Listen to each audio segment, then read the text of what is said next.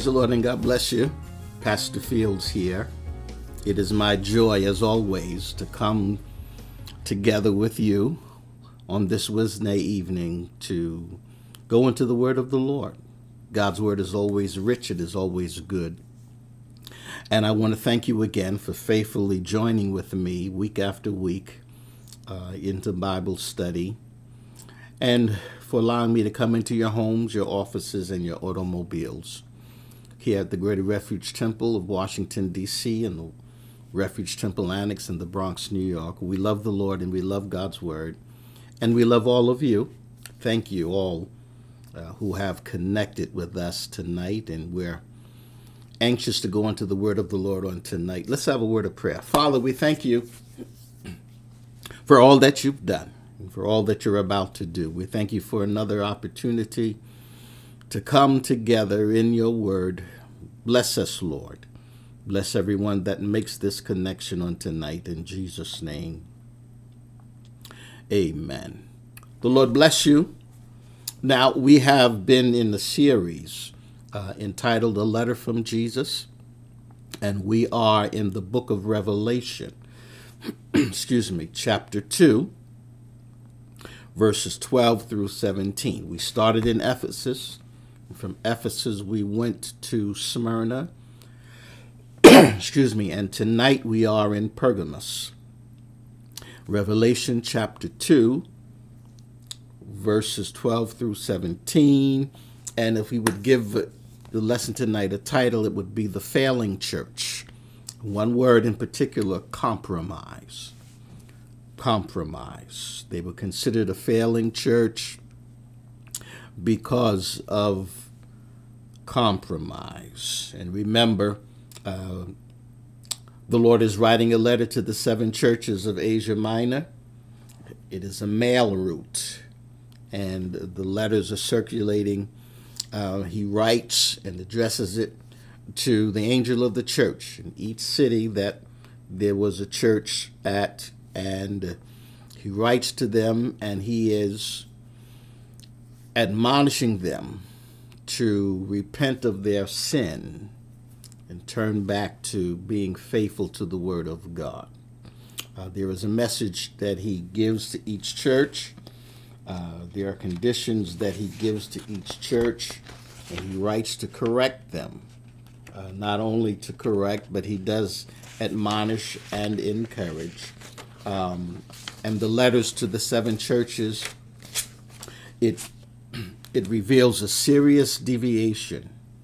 Uh, they have begun to deviate from the New Testament apostolic standard of living, apostolic teaching, uh, those teachings that were passed down by the apostles of the church. John is writing on Christ's behalf. I was in the Spirit on the Lord's day.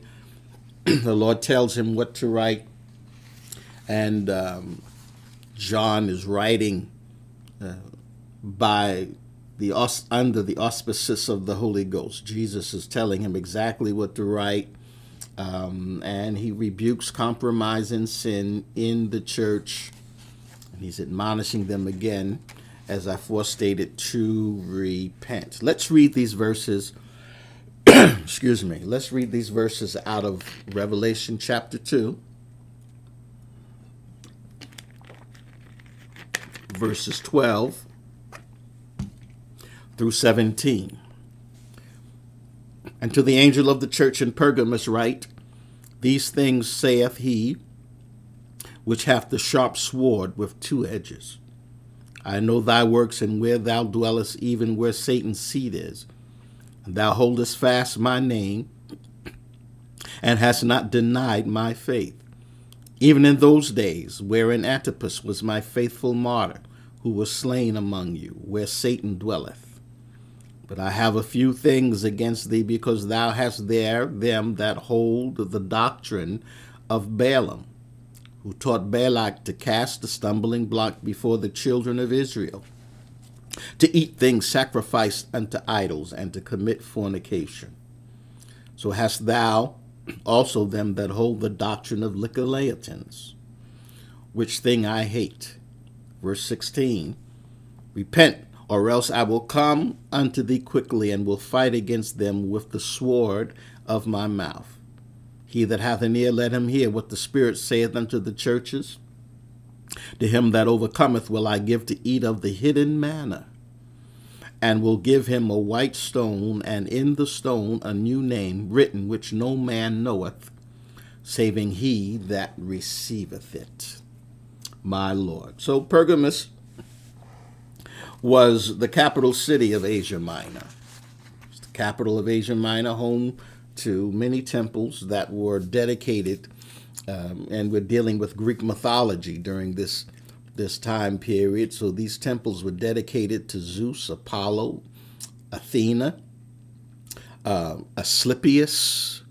Asclepius was was a cult that dealt with the healing of diseases and sicknesses um, and temples that were built also to honor Caesar. Excuse me, its citizens were sophisticated, they were literate, highly educated society, embellished in philosophies and sociological ideas. Um, the church at Pergamus is admonished for permitting false teachers to put stumbling blocks in the way of believers. How do I know this? Well, uh, verse 14 says, But I have a few things against thee, because thou hast there them that hold the doctrine of Balaam, who taught Balak to cast a stumbling block before the children of Israel, to eat things sacrificed unto idols, and to commit fornication. So, while people may not be initially um, teaching or tolerating the spread of deceptive ideas, um, eventually they are leading people away spiritually. Eventually. Eventually, which means somewhere along the line they started lowering the standard they started accepting, perhaps the church becomes more political in their ideas instead of scriptural.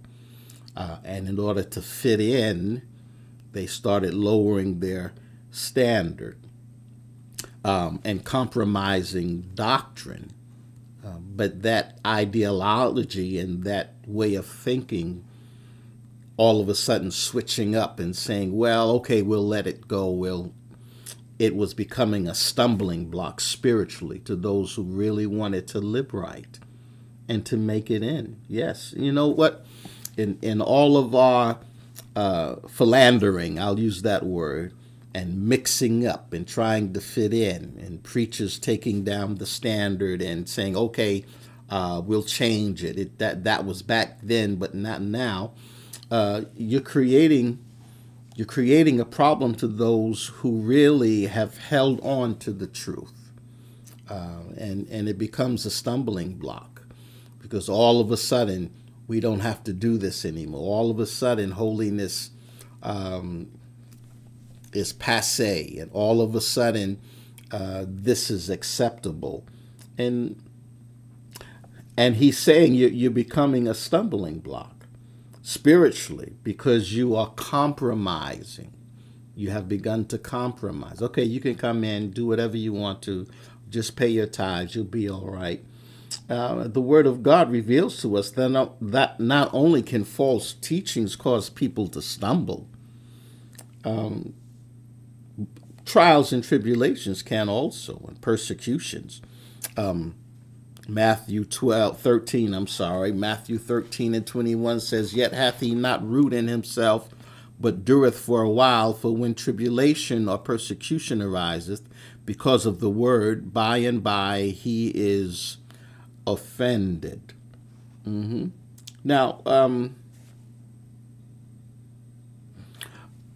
just like trials and tribulations may become stumbling blocks, because there are people who have backslid or walked away because uh, trying to live holy and attempting to do right has become burdensome, and instead of holding on, they walked away. But um, so can those who are supposed to be good examples now they have become bad examples. And I and I'll I'll just read the scripture to you. First Corinthians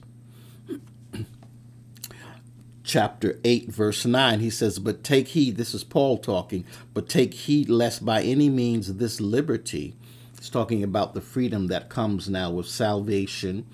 Uh, you've been delivered you've been set free. Uh, but he says take heed lest by any means this liberty of yours become a stumbling block to them that are weak.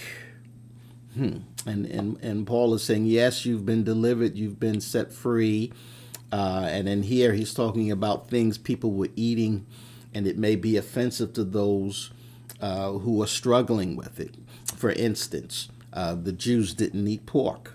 Now, uh, you have the Holy Ghost, and he's got the Holy Ghost. So we, and the Bible says, "Rise, Peter, slay and eat." Uh, it's all right for us to eat it, but it's still offensive to your brother. Uh, he says, "Don't be a stumbling block to your brother." Uh, don't don't do that. Uh, so there are other there are things, yes, that we do that can become a stumbling block uh, to others. But this church, this church was becoming a stumbling block because they were compromising the doctrine, compromising the teachings of Jesus Christ. Um, and some will stumble some will stumble over the word of God and the teachings of Jesus. Some will because they don't want to adhere to what Christ has to say. They don't want to be holy. Uh, but God's church is to be a holy church. God's church is to be an example. God's church is not to compromise. God's church, I said. Malachi 2 and 8, but ye are departed out of the way. Ye have caused many to stumble at the law. Ye have corrupted the covenant of Levi, saith the Lord of hosts. I want to take you back to 1 Corinthians, something Paul says um, concerning we that preach the gospel. He says, We preach Christ crucified under the Jews, and it has become a stumbling block, and unto the Greeks, foolishness. So, yes, people will hear the truth. Now, listen, if people hear the truth and stumble because they don't want to live according to the truth, what do you think happens when those who were preaching and teaching the truth all of a sudden switch up and start compromising? My Lord, you have a big ball of confusion. So, Jesus has this letter written to Pergamus, and he says, uh, These things saith he that has a sharp sword with two edges. I know your works, and I know where you dwell, and I know where Satan's seat is. Now, some commentators and theologians say he's referring to the temples that were being built or had been built to, to Greek gods, Zeus, Athena, Apollo. Uh, so I know where he's sitting, uh, but you all, not you all, but some of you are bringing that stuff into my house some of that heathenistic or paganistic worship and beliefs and some of that uh, sociology. You're bringing it into my house and it doesn't belong there. So he says, and and you're holding fast to my name, and you've not denied my faith, even in those days wherein Antipas, uh, Antipas, that's a, that's another lesson, but he was martyred uh, for the cause of Christ. He was my faithful martyr who was slain among you, where Satan dwelleth. Right? He he he refused to mix uh, that paganistic worship and ideals, and he stood up against it, and because of that, he lost his life. But in all of that, he says, I still have something against you because you have those there in the congregation you have people in there that are holding on to the doctrine of Balaam. Uh, and remember, Balaam, um, Balaam was a false prophet who was told, if if I pay you X amount of dollars, I want you to put a whammy on God's people. Yes, and because of this, it's it, there's a stumbling block there. Listen to my notes. Um, hmm the church at Pergamos evidently had teachers who taught that saving faith and a lifestyle of immorality were compatible. It's all right. And, and this was, was the Baal worship uh, that Israel was tempted with back in the day, where now they're saying, okay, it's all right to live any way you want to live, uh, and God will accept that. Uh, but that's not the truth. Uh, they, he says they're teaching that um, that you can do what you want, live any way you want, uh, and you can even eat things that were sacrificed to idols. Listen, this was part of the heathenistic worship. If you went to the temple of Zeus uh, or Athena's, uh, in Athena's temple, um, orgies um, and homosexuality and these acts were done in the temple, right? Um, making sacrifices to idols. And he says it sacrificing to idols, you're eating food that was on the altar that was sacrificed to idols. And he says to commit fornication. You are allowing it. They're saying now that it's okay. It's okay. It's okay. So now we have a church that is has lowered the standard. There comp- compromises in the camp, and um, it's being promoted. Compromise is being promoted, which means now sin is the tolerance for sin is rising. They're tolerating this. They're tolerating this. Oh, leave them alone. It's all right. They're tolerating this they're tolerating this. I don't know why I'm stuck there, uh, but we must stand for the truth. The church, the people of God, we must stand for the truth. We must. We must. We must stand for the truth. Revelation. We're in the book of Revelation. A letter from Jesus.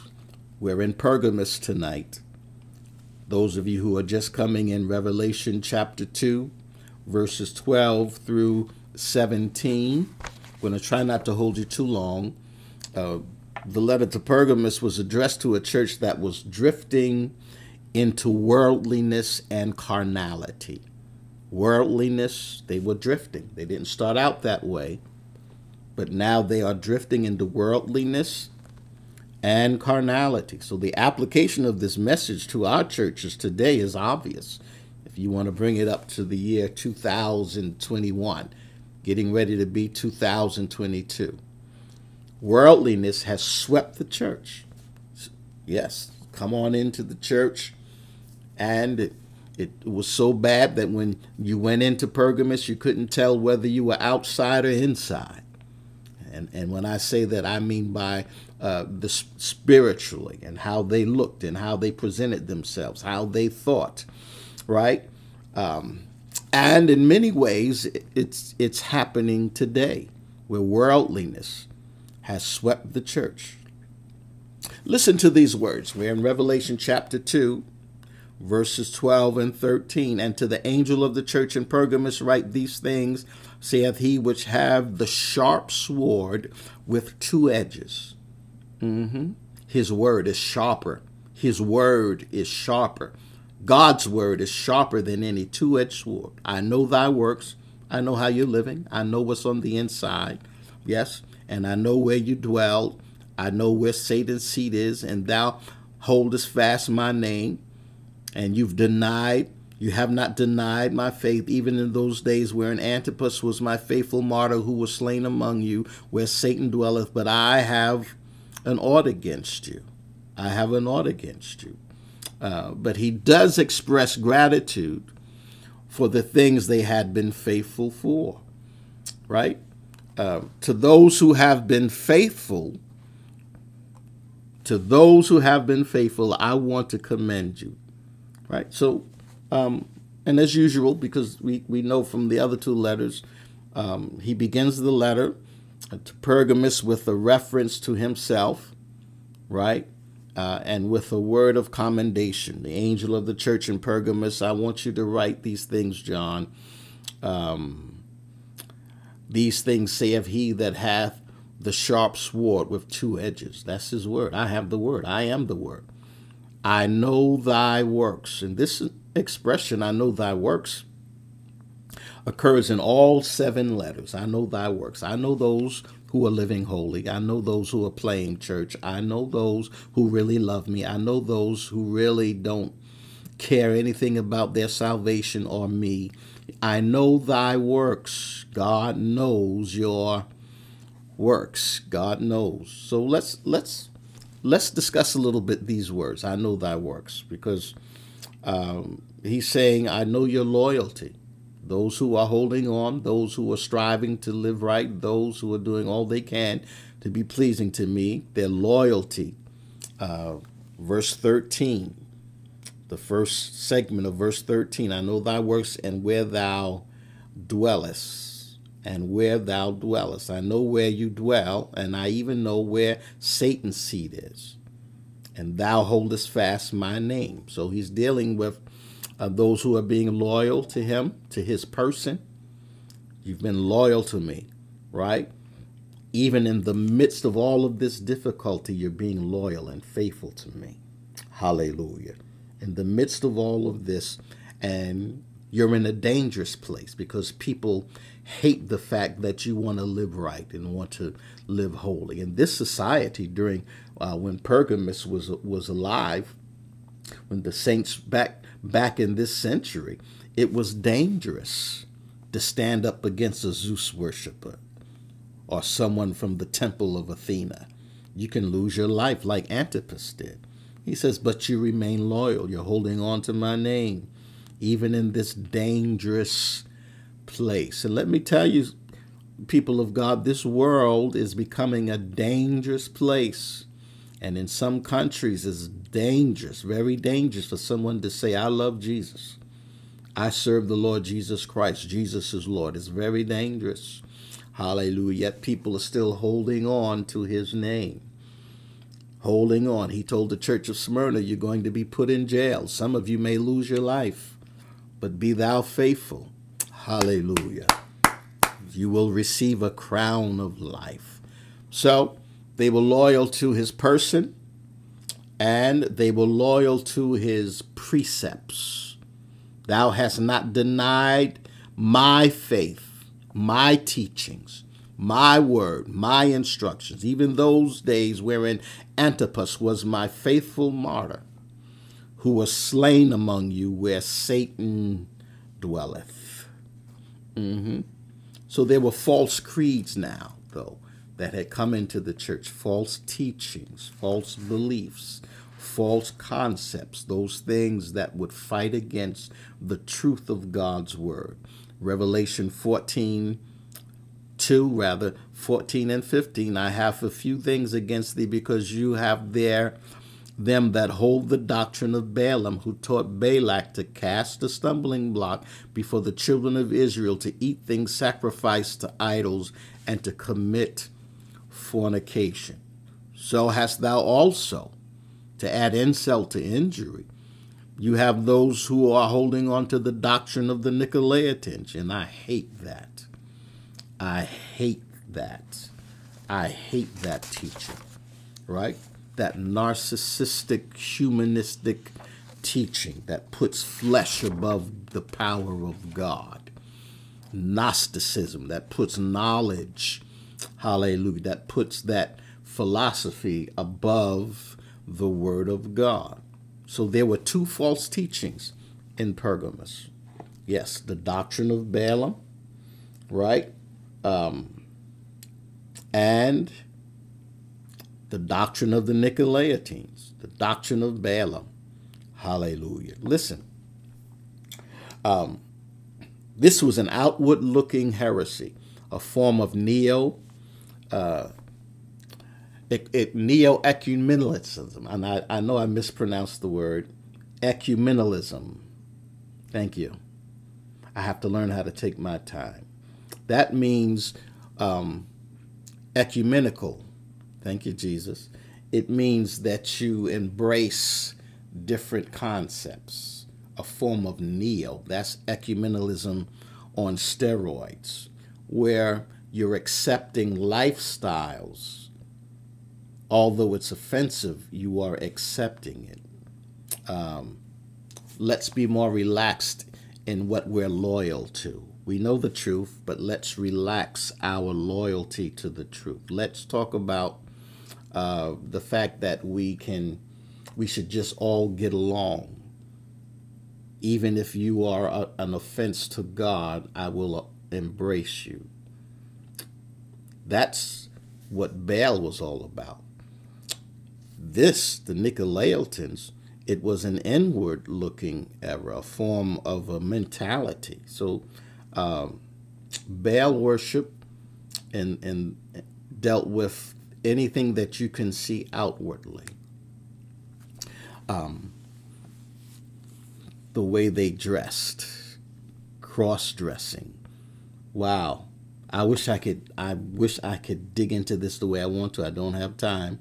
Um, the Nicolaitan dealt more with what was going on inside, the mentality, a form of church mentality, a form of church mentality that says something like this uh, There's too much leadership. In the world, they say too much government. But the Nicolaitan church mentality says there's too much leadership. I don't want a pastor really. Let the pastor be a figurehead. Just let us live any way we want to live. Don't correct me. Don't discipline me. When you see me do something wrong, leave me alone. Right. So, the doctrine of Baal dealt with outward stuff. Um, the doctrine of the Nicolaitans dealt with your inward thinking.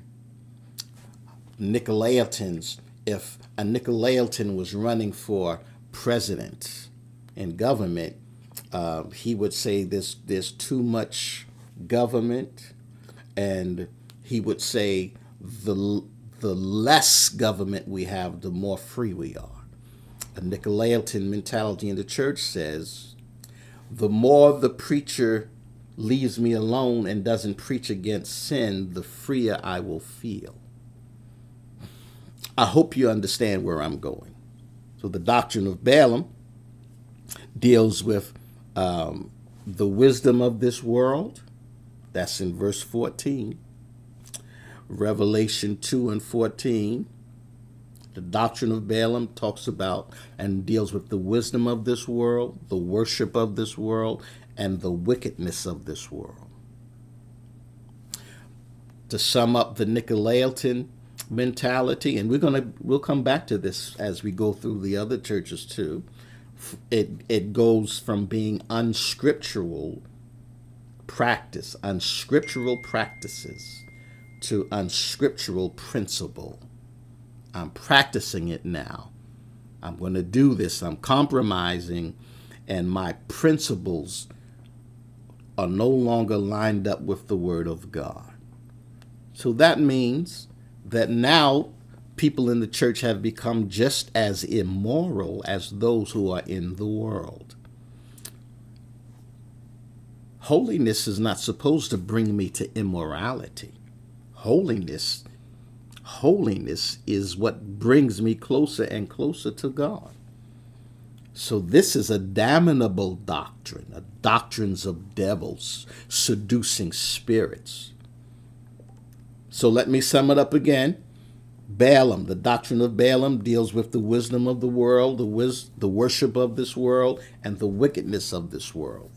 The Nicolaitan uh, teachings deal with uh, unscriptural practices because my mentality has changed. It's all right to do it. It's all right to be there. It's all right. It's all right. Everything is all right. So now it's taking me to having unscriptural principles where even I'm raising my children. Have you even noticed how church looks now? The mentality of, of many in the church now, where anything goes. And because of this, because of this, it's become a stumbling block to generations behind us many of our children don't even want to go to church. And part of that is because a lot of us spend so much time compromising our principles, or we have become so worldly. Yes, we have. So here's the crisis. It, it has it has brought them to a crisis. because God says, I hate it. I hate the doctrine of the Nicolaitans. I have a problem with you because here is the doctrine of Balaam. Also, where um, everything is the world, the world, everything is money, everything is money, everything is money. Yes, the prosperity gospel, that all that prosperity teaching is part of the doctrine of Balaam. Yes, it is. Where all the preacher wants is money. The only one getting rich is the preacher, right? The preacher is collecting all this money for a private jet, and you're riding a bicycle to church. Something is wrong. The wisdom of the world, the worship of the world, the wickedness of the world. So now we have a crisis. He's writing a letter to the church Repent, or else I will come unto thee quickly and will fight against them with the sword of my mouth. Repent now. You don't want God as your enemy. And, and there was a play years ago when I was coming up in Broadway. Your arms are too short to box with God. The Lord says, if you don't repent, I'm going to come right away and I'm going to fight I'm going to fight against them with the sword of my mouth. Hallelujah. I don't want God as my enemy. The Lord is seen standing in the midst of the congregation at Pergamos with a two edged sword. And he gives them a warning I'm going to come quickly and fight against you. Hallelujah. Hallelujah. Verse 17 He that hath an ear, let him hear what the Spirit saith unto the churches. Let him hear. Let him hear. To them that overcometh will I give to eat of them hidden manna, and will give him a white stone, and in the stone a new name written, which no man knoweth, saving he that receiveth it. So listen, three things we're dealing with in Pergamos Let's dig a little deeper. Idolatry, because they're bringing that stuff into the house of God, right? He says, I know where the seat of Satan is. And there were people in, in the city worshiping Zeus, Apollos, uh, Athena, right? All of this different stuff, and they're trying to mix it. They're trying to mix it with holiness, mix it with the gospel. Uh, so, um, idolatry. And if you plug it into what the Old Testament church was dealing with, idolatry, immorality, because now you're bringing that demon worship in my house. You're worshiping false gods, idols, and part of their worship was fornication and adultery, right? Even the sacrificing of their own children all of that stuff. They're trying to mix it, uh, and it idolatry, immorality, and infidelity.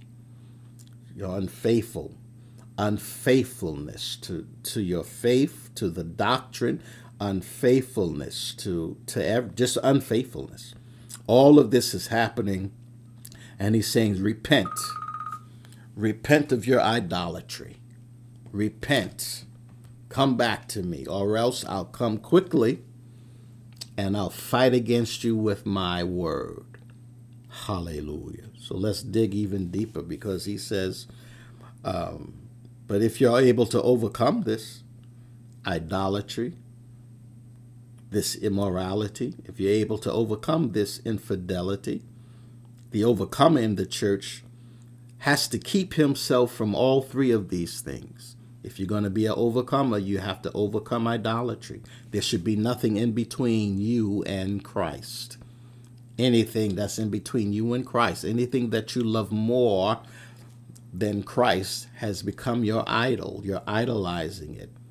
Anything that you bow down to other than Christ, anything that you worship other than Christ. You have to overcome immorality. Just because the world is doing it doesn't mean that it's okay for you to do it. No. Just because it's okay for the world to look that way doesn't mean that my children should look that way. And infidelity, you have to overcome infidelity. You have to be true to me. You have to be true. You have to overcome these things. He said, if you overcome, I'll give to eat of the hidden manna, and will give him a white stone, and in the stone a new name written which no man knoweth saving he that receiveth. Listen to verse 17. To him who overcomes, I will give some of the hidden manna to eat, and I will give him a white stone. And on the stone a new name written, which no man knows except him that receives it. So, listen, um, the hidden manna the hidden manna is something that you receive already in this life. It's hidden manna. It it corresponds to your hidden life, right? Because we're in Christ. Any man be in Christ, he is a new creation. But Paul says something that is powerful in Colossians chapter 3 verse 3. He says for ye are dead and your life is hid with Christ in God. You're in Christ hidden in God. Yes, you're hid with Christ in God. If any man be in Christ, he is a new creation. So your hidden life is what is that place where we where we're there. If you're in Christ, your life is hidden. Right? Where no one knows what's going on except for you and God. It's that secret place. It's where you are tempted, yes, to um, to impure thoughts at times, to pride, to lying, but it's also where you fight and overcome. Listen, this walk is a fight. It's not easy. Don't let anybody that, that's in church fool you. It's not easy. No, because there's a war going on. It's, it's as spiritual as we want to be, as much tongues as we speak in, as many years as we've been in prayer, you still have a, a fight. There's still a war going on. You still are tempted. Yes. Yes, that sister that's on the missionary board wears white and, and the pretty hats and she speaks in tongues and claps. Yes, she gets tempted. Yes, the preacher that preaches the word and serves you communion. He's human too. He gets tempted to have pride and to tell things that are not the truth. Yes, it's also where we fight and learn how to overcome these temptations. He that overcomes. And we can because greater is he that's within us than he that's within the world. The hidden manna is the help that we get when we pray in those times that hidden manna comes through our relationship with God. It's it's it's the nourishment we receive through his word. Glory, not just what I've read, but what he said in my spirit, what he speaks in my spirit. Mm-hmm. Power from on high. It's given to everyone who asks for it. Everyone with a longing to be free from sin. Hallelujah. I don't want to go back to what you delivered me from. That hidden manna gives vitality and life. That's what he means by I'll give you that hidden manna. Hanarosi. Glory. The white stone, he says, I'll, he that overcomes, you'll also get a white stone and a new name. Now listen, during the time uh, that this was written in during this century, um, a white stone was equivalent to innocence. If you were to be tried for for a criminal act or tried for a crime, a white stone signified that you were acquitted. A black stone signified guilt. So to receive a white stone means that you are free from condemnation. There is therefore now no condemnation. Hallelujah. So he said, If you overcome, I will give you a white stone, that white stone of acquittal.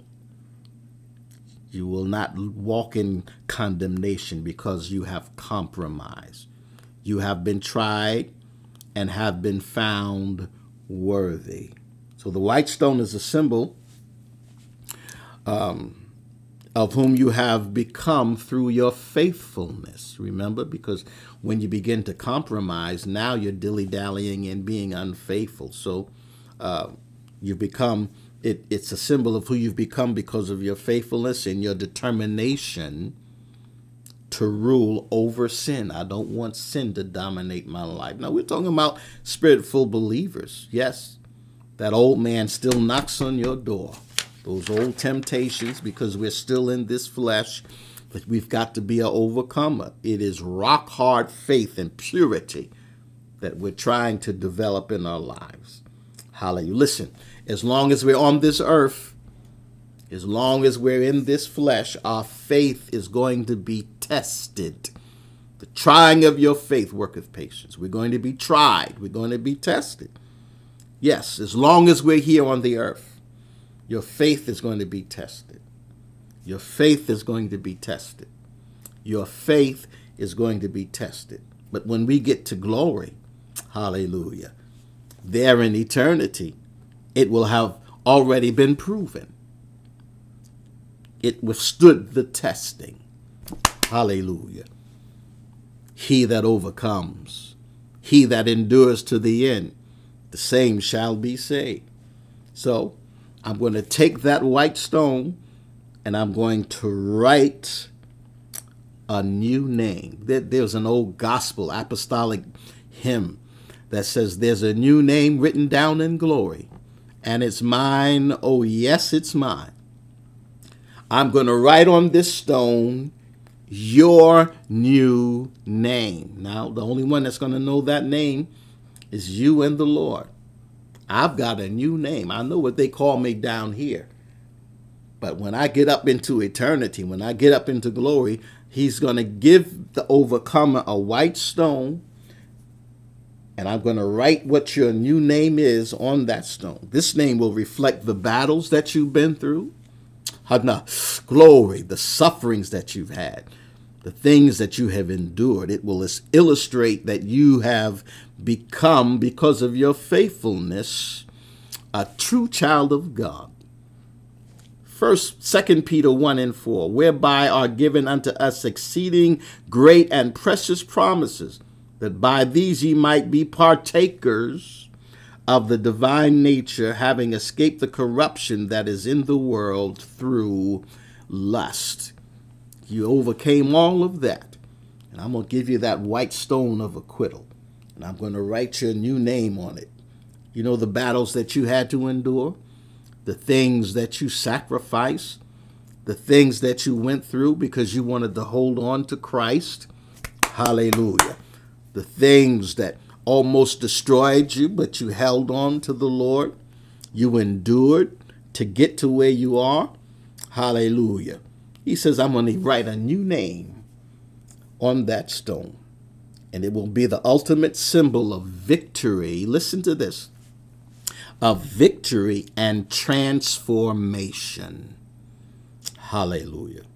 Listen to my notes. All of this is proof that your faithfulness is highly esteemed by God. God loves faithfulness. He hates compromise. Don't compromise who you are. Don't don't lower your standard. Don't mix the world with anything. Don't don't try to mix anything with your worship. This new name that I'm going to give you, only you and I will know this name. It is the testimony of your spirit and how God sees you. Hallelujah. Listen to my notes. He doesn't see what you were according to your human nature. He sees the new creation in you, the result of your faithfulness to Him and His Word. I'm going to read out of 2 Corinthians chapter 5 verse 17. Therefore if any man be in Christ he is a new creature. Old things are passed away behold all things are become new. This is what you'll be throughout all of eternity. You'll have that white stone and a new name. No more battles to fight over sin. Hallelujah. You'll have a new body. You've overcome. Hallelujah. You'll be pure. a new hands, new feet, a body not made with hands. All you have to do is hold on to the truth. He was upset with Pergamus because of the spirit of compromise. And now two heresies, two false teachings, two false doctrines. So the, the church now has all of this false teaching in it, and, and people are starting to live in old kind of way. Um, and and the Lord said, This this can't this can't be. Compromise is very dangerous. Listen, and and we didn't we didn't define it. Lord, I'm sorry. We didn't define it, but compromise. Listen to what, what Webster says compromise is a way of reaching agreement in which each person or group gives up something that was wanted in order to end an argument. Now we know that that definition of compromise, but let's dig deeper because this was the issue that Christ was having with uh, Pergamos, something that combines the qualities of two different things. And so, in order for holiness and sin to to mix, and that sounds crazy, but this is what they were trying to do, trying to mix holiness. Yes, we are holiness church, but but we're we are liberal. There goes that word liberal. You we're not we're not as rough as other people are. And you know, this is this is where we run into trouble where you want to speak for God and say, well, God is maybe he's being a little harsh. It's okay. Come on in. It's his word. It's his standard. Hallelujah. A change. Listen to this compromise, a change that makes something worse. And that is not done for a good reason. Something that is tolerated that's going to do harm in the long run. So, listen, let's talk about it before we close. The compromising, silent church often lacks boldness. It's easier to be passive. It's easier just to sit there and don't say nothing, let them do whatever they want to do and live in your kind of way, even though the Word of God speaks against it. Never talk about it, never teach it, right? It's not healthy. And it's not God honoring if, if the church just sits there and says nothing about the sin and they lack the boldness. Yes, Listen to my notes. Jesus lovingly challenges the silent compromisers in this church. You have a nice church. You feed the homeless. You reach out to those in need. But I have an issue with you because you got Balaamites in there and Nicolaitans. You got Baal, Balaam telling you you can have all the money you want. Just, just don't preach against homosexuality. Don't just don't say this, don't say that, and you can be a rich church. Just tell them that they can make all the money in the world, uh, name it and claim it, that kind of stuff. Um, just don't say anything. And I'm I'm I've got a lot of thoughts going through my head. Also, um, the silent church allows false teaching because they don't want to rock the boat if if I say something about it, it'll rock the boat. It'll create trouble. And and listen, when you start accepting the sin, that's really when the trouble begins. Because now the church has become so liberal, and now you're twisting and reinterpreting the truth. Uh, and this is where the word really liberal comes from, right? Can't we all just get along? Um, I have in my notes the pulpit may not be dead like it was in Ephesus, but it will miss it will mislead. It will mislead. It'll make people think that it's all right to do it when it's not all right to do it. Listen, pastors of these churches are cheerleaders, never coaches, right? A coach not only says you did a good job, but a coach corrects the bad behavior, what is wrong. No, you can't do that. That's what a good coach does, right? You can't just encourage and not convict when they're doing wrong. What if God's word remains silent about sin? What if God just didn't care about it? Remain silent. Listen, listen to this. What if the songs that we sang or the, the sermons that we heard, excuse me, failed to convict, said nothing about uh, sin and its and being forgiven and living right? What if those who offered counsel simply listened but never challenged you? Listen to what I'm saying. What if law enforcement officers never enforced the law? You see where I'm going?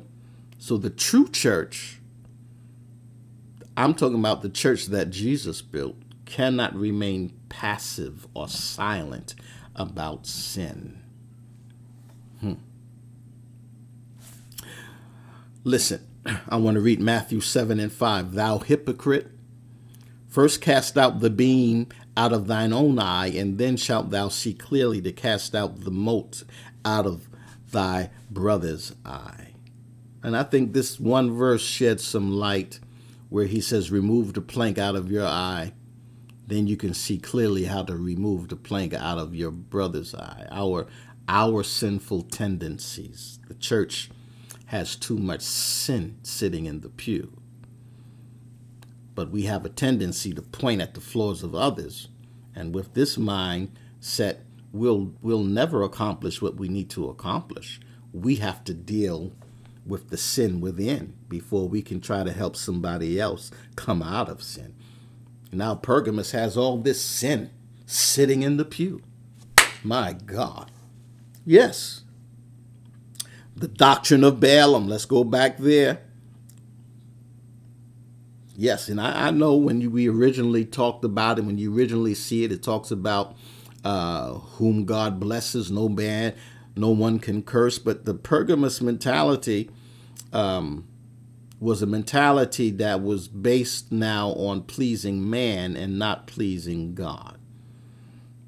Mm-hmm. Uh, and here's a troubling trend in the church towards moral compromise, um, where even the things that we're allowing people to do are saying people can go on and do it and not saying there's there's an issue here. And there are a lot of things that are sitting right in the church from the pulpit to the door, from pornography um, to abuse. No one's saying anything. We're just sitting there watching it. Um, yes, the certain things that we discuss that are so worldly that it, it, it, there's no spiritual contact at all in it and we just let it flow from the things perhaps that are being taught and preached from the pulpit that are not scriptural. And no one is saying anything and god is trying to wake Pergamus up. Wake up wake up and repent. If you don't i'm going to have to come and fight against those who are teaching and preaching things that have nothing to do with my word Hmm. So, uh, the Church of Pergamos and even a lot of people today are holding on to false teaching, um, impurity. Forget about holiness. Forget about that. Hmm. So, um, a little bit of compromise can really lead to big problems. A little bit of compromise can lead to some big problems right? A little bit of compromise. Well, I'll just have one little drink, and before you know it, now you're getting drunk. Oh, I'll just I'll just watch this movie and I'll, you know, but now you're looking at it over and over again and now you have a pornography problem, right? And you got to preach Sunday, but you but you got all of this stuff in your mind because now you're dealing in pornography and and this is where Pergamus was because they were mixing Zeus worship and Athena worship and this philosophy and that philosophy and that and bringing this in and mixing this in and everything now was all right. But I'm here to tell you everything that you see in here is not all right. And don't bring it in the house of God. He says, if you don't repent, I'm going to have to fight against you with my word, and my word is sharper than any two edged sword. Hmm. listen to my notes. Many people walk away from church not because God fails them or because the word of God proves to be untrue, but because of the love of the world, the gratifying of the flesh. They rather have their flesh gratified. So, in short, the doctrine of Balaam, right? We can't overlook the seriousness of this issue. Jesus said that the worries and desires of this world, along with the deceitfulness of wealth, come in and choke the word. Hallelujah. Making it unfruitful. My God. Mark 4 and 19. And the cares of this world and the deceitfulness of riches and the lust of other things entering in choke the word and becometh unfruitful. So the passion, the passion that Pergamus once had for the word of God, they lost it. Now they're mixing stuff with it, right? And when you get that way, now you have the pollutants of the world mixed in. Even the songs that that they were singing. Is that is that is that a song unto God or is, is that a worldly song? We have to be careful. A little compromise can create a big, big problems. And God is saying, if you don't remove that problem or deal with it, you might find yourself fighting against me. If you don't take that stuff out of my house, if you don't get that pornography out of my house, if you don't get that stuff, that lasciviousness, if you don't get all that stuff out of my house, you go find yourself fighting against me. You don't believe it? Revelation 2:15. So hast thou also them that hold the doctrine of the Nicolaitans, which thing I hate, repent, or else I will come unto thee quickly and will fight against them with the sword of my mouth.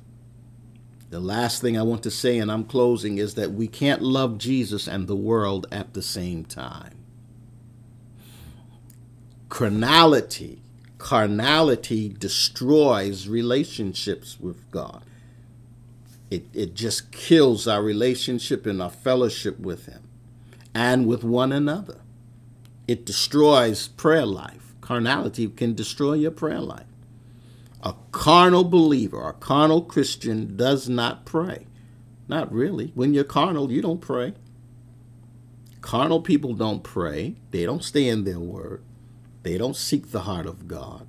So it destroys eventually your relationship and your fellowship with God and with one another. A deep prayer life exposes and crushes hypocrisy. Listen, a deep prayer life crushes and destroys hypocrisy. Yes. Uh, he's probably watching tonight, Elder, Elder Blackwood in the Bronx. He says it all the time.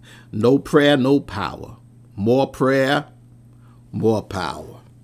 I can hear him saying it now. Go on and say it. I'll give you some time. Um, Carnality also destroys spiritual power and hinders, it can hinder the infilling of the Holy Spirit. You got a church full of carnal people trying to, to get somebody to receive the gift of the Holy Ghost. We have become stumbling blocks because we have brought all of this sin into the church.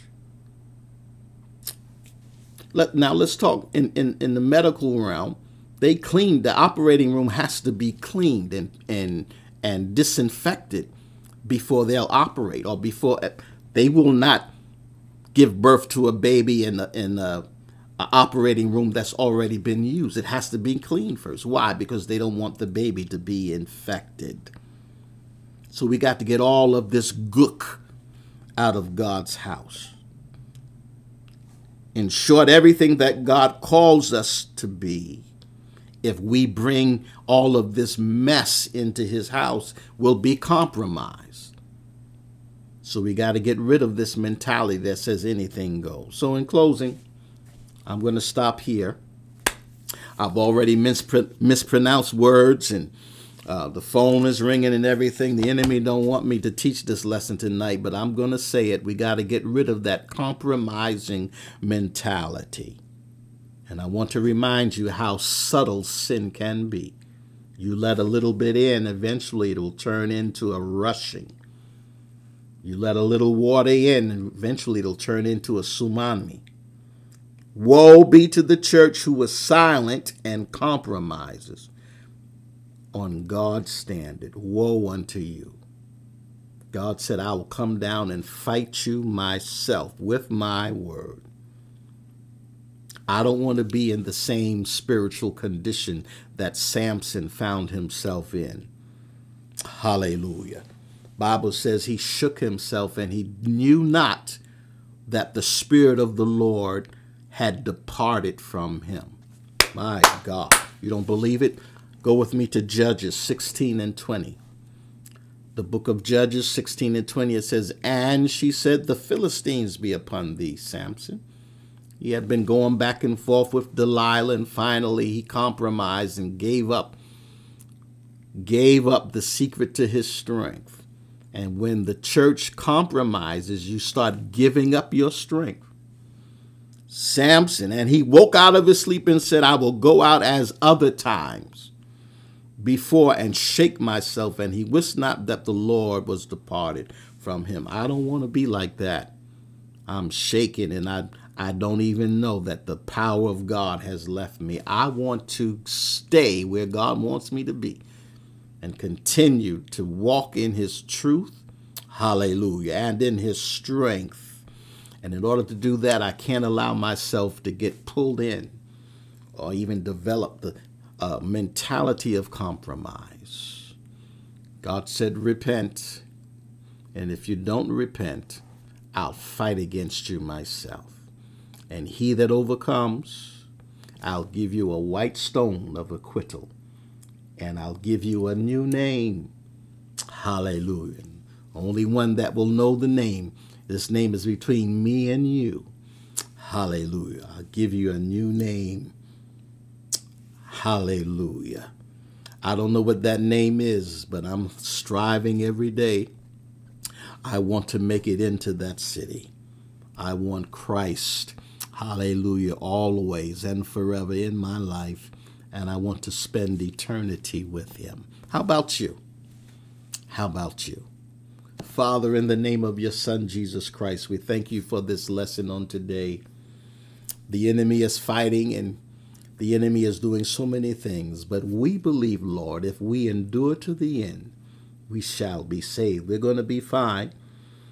Trials and temptations. Hallelujah. But we're determined to be overcomers. Bless everyone tonight under the sound of my voice, everyone who has connected. Oh God, in your precious name we pray.